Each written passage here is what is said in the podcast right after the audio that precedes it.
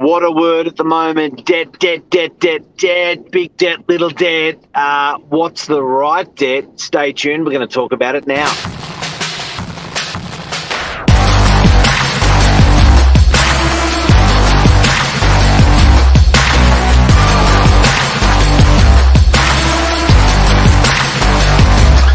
I'm the ringleader, so listen up. Good morning. Billy, how are you? I'm good. At the, How's the at the- old man, the young man's body going today? Yeah, really good. This uh, topic was struck from inspiration of driving next to a, a very nice car into work, and it's like the question is how big is debt? Um, What sort of it was it was a Merc, it was a coupe, and it was a 250D. If that means anything to you, Wow. but it was nice, very nice.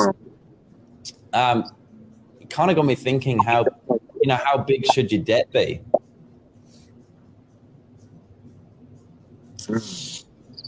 And um, you know there kind of is no right answer but where we're going to go with this this morning is you know like is it a bad thing to have big debt? Is it bad for your for the soul is it bad for business is it bad for stress or is it good? Um, you're an advocate for debt, though. You quite like it, in, in a Oh, good yeah. way. In a good way, you know, good, good, good kind of debt. Um, what's your take? Um, I think I, I think the the best of it's uh, have debt.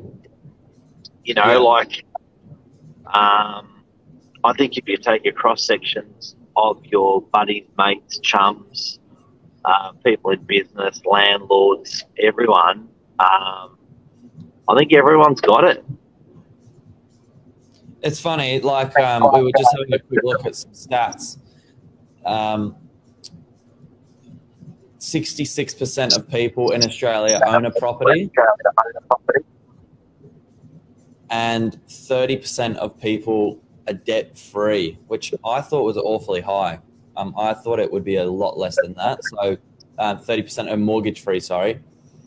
And um, that seemed to be down from 37% in 1999. So there's more debt now.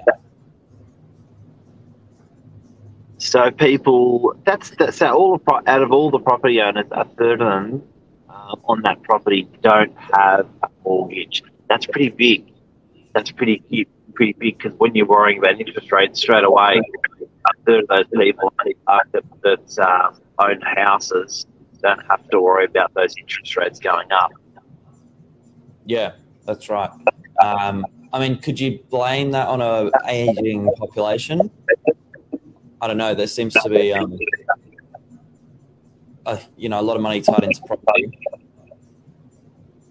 Yeah, probably good disciplines for people are younger, I reckon. Do you know what I mean? Like when people bought, bought something in 1980, 1990 uh, for their families, with, with their family, um, stayed there, paid it off.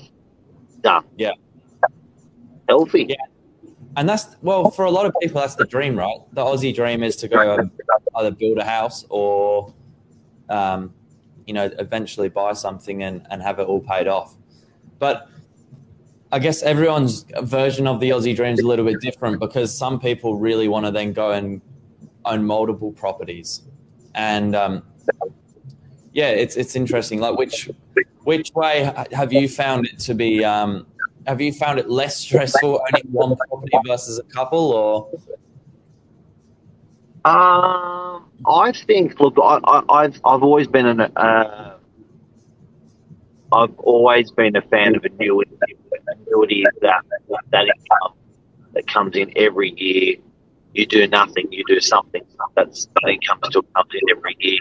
So it's just it, it's that consistency. Um, Yeah. And I think yeah, yeah. If you create an annuity, uh, particularly once you've paid off, that just keeps coming in. It's healthy. You know, that's that's that's good healthy. debt. and I think that people's appetite for healthy debt, not healthy debt, is really the topic that should be discussed. the difference and, and Yeah. kind of the examples of that. So, Yeah. yeah, the example we had this morning was, uh, um, you know, everyone's obviously focused long, kind of long term with property, which is the way it should be. But say, for example, you're focused on the short term and you're trying to find a property that is positively geared, meaning it's not really costing you anything on the pockets to hold. And like capital growth is just a reward for being in the game. Um, you know, is there any downside to that? I guess the only downside is having the mortgage over your head. But if it's covered for the short term, you know, is there any reason to worry about that? I think you're exposed. I think you're vulnerable. Interest rate rises. Yeah, I, I think that uh, managing managing that in your mind is tricky for people because you know there's it can become a little bit negative know, just about carrying debt and sleeping with that debt, yeah, sleeping with that big debt. Um, you know, so it's it's um, yeah, it's interesting. It's it. And I, and I think with managing that debt, so many things come with it. You know, you've got tax, uh, you've got the debt itself, you've interest rate rise going, um, you've got repayments, you've got the property. Um, if, it- if you've got to rent it out, you know, you've got you've got tenants moving in, tenants moving out. Um, it's it's multifaceted when you own that debt to property. Um, Yeah. We've talked about property. There's car debt. Say again. There's car debt. It's car debt. Yeah, you're, you're echoing a little bit this morning. Um, I got that as well. Thanks, Steph. Uh, hope you're well, by the way. Um, but yeah, there is there is all types of debt, and um, like you you referred back to good debt versus bad debt. But does it kind of make you, I guess, hungrier, want to do better? Do, do the overheads either kind of make or break you a little bit? Is that echoing gone? Yeah, better. Better. better. Um, actually, Stephanie's saying it's very echoey. Let me see if I can fix this. Yeah, go ahead, Billy. What are you saying? Did you get the question? So, do um, we, you know, we're talking about the different kinds of debt. Do um, do the different kinds either kind of make or break you a little bit?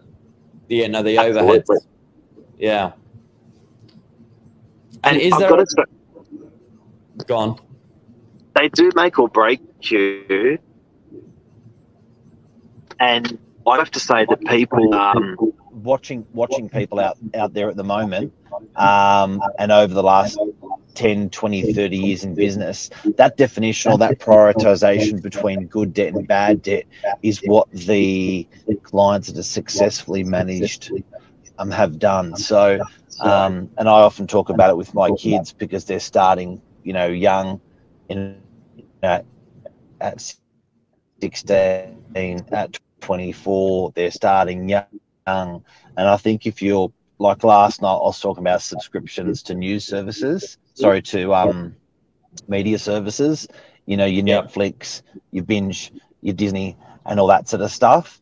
And I think often um, they, they are debts, they are very small debts, but they do erode or corrode away your account. And you can actually become used to bad debt quite early, Yeah. or you can become used to good debt quite early. And I think you've really got to watch watch that. And as you grow, um, you know, uh, into adult, in, into being a young uh, a young adult, um, I think if you learn how to manage that good debt and bad debt real early, and and I, I don't know if they teach that at school well enough, um, but I was when I was talking to um, my eldest daughter last night, I was saying, look, work out with your boyfriend what subscriptions you've got and what subscriptions he's got, and cancel some out.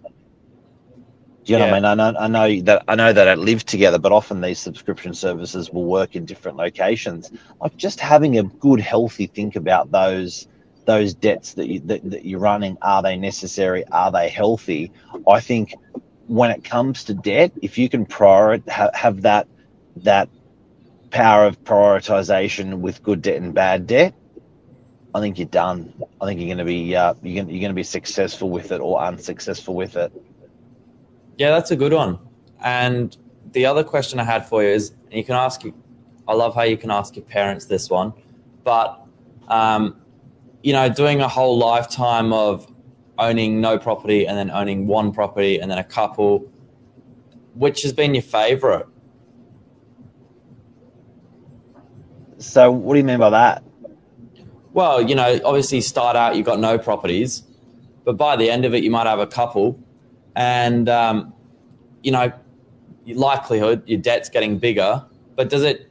Did it? Did you like change at all? Um, no. Did it change you? Did it change you? No. See, there you go. Um, I find that very interesting. yeah. Can you ask that question again, just to make it clear for everyone? It's a curly. It's a big. It's a big question for a young man.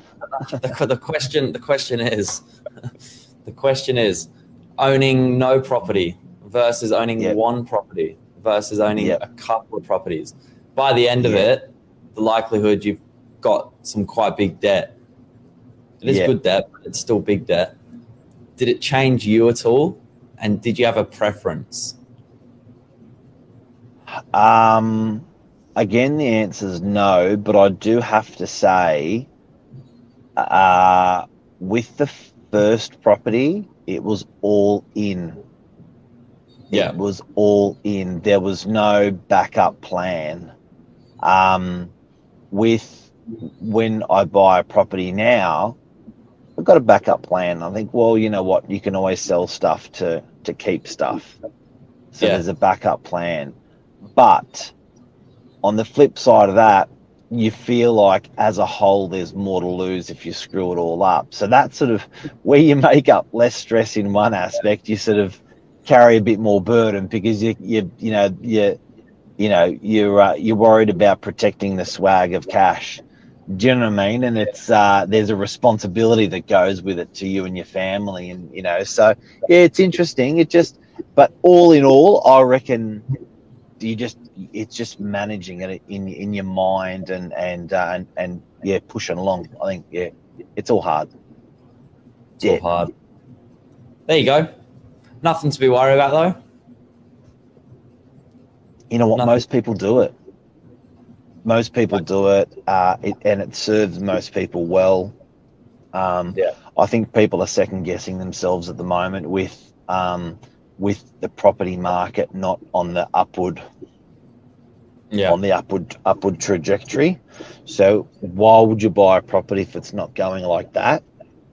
yes You got to have a lot of faith in debt, and you got to have a lot of faith in uh, debt for property um, when the market's doing that uh, or that.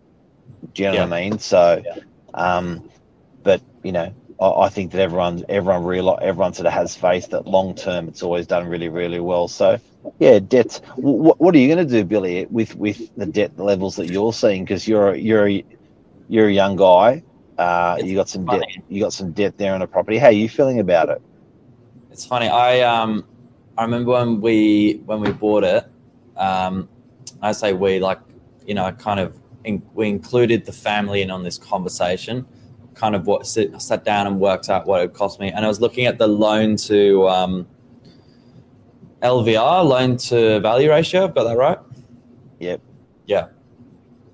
Um, kind of looking at like how much debt I'm in versus like income and things like that. And I, reckon pretty confidently say that I'm in the highest amount of debt I'm, I'm going to be for the rest of my life. So I reckon it's only going to get better, even with more properties coming. Yeah. On a percentage basis from loan to the Yeah, value of the property. Yeah, yeah, percentage. And that's um, that's quite exciting because it means it's only it's only only going to get better.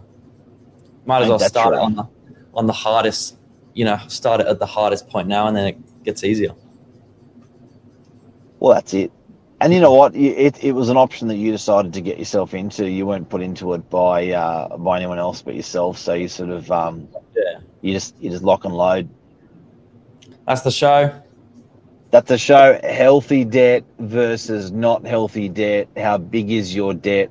I think um, I think the bigger the bigger and healthier seems to be okay, but uh, small bad debts or big bad debts they're the uh, the bad debts you want to stay away from. The ones that like aren't that. generating an income or growth. I like that. See you See you, later. everyone. Hope it helped us. See you, Billy. Thanks, man.